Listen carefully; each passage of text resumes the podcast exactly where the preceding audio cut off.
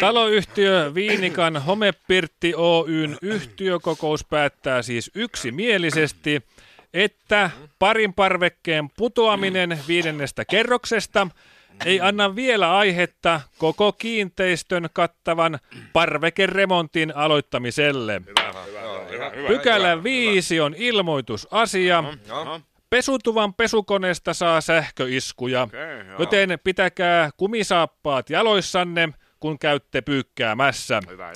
Sitten pykälä 6, muut esille tulevat asiat. Puheenjohtaja. Seerapun Nieminen, olkaa hyvä. Minun mielestäni Suomen rooli Afganistanissa on liian pieni. Sinne pitäisi mielestäni lähettää pari komppaniallista kunnon sotajoukkoja, eikä mitään perunan kuorioita.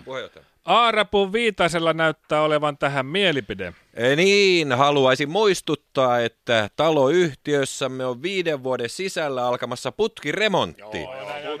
Ja minä kysyisinkin, että kestääkö taloyhtiömme talous yhtäaikaista putkiremonttia Näin on, näin on. ja Hyvä. Mittavaa sotilasoperaatiota Afganistanissa?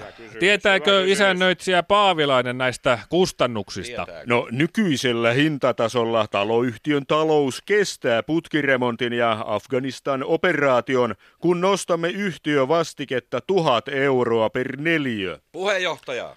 Koorapu Sorjanen. Ö, Niin tarkoittaako tämä sitä, että yhtiövastike nousee? Ei, sitä vaan korotetaan tuhannella eurolla. Jaha, ö, no siinä tapauksessa minä kannatan Afganistanin sotilasoperaatiota.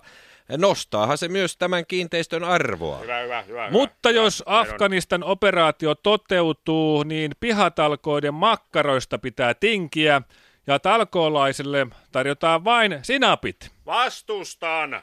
Vastustan! Vastustan! Minäkin vastustan ja haluan muistuttaa, että se viime vuoden yhtiökokouksemme päätös lähettää lisää amerikkalaisjoukkoja Irakiin oli virhe. Ehdottomasti Näin on, näin on, oli. kyllä. Päätetään siis, että Afganistaniin ei mennä. Hyvä, Hyvä, hyvä, hyvä. hyvä. Pihatalkoot ovat kahden viikon kuluttua. Kaikki hyvä. vain rohkeasti mukaan haravoiden ja ämpäreiden kanssa. Joo, kyllä. Ilo uutisena kerrottakoon, että kauan odotetut kuljetushelikopterit on luvattu toimittaa meille pihatalkoisiin mennessä. No, vihdoinkin.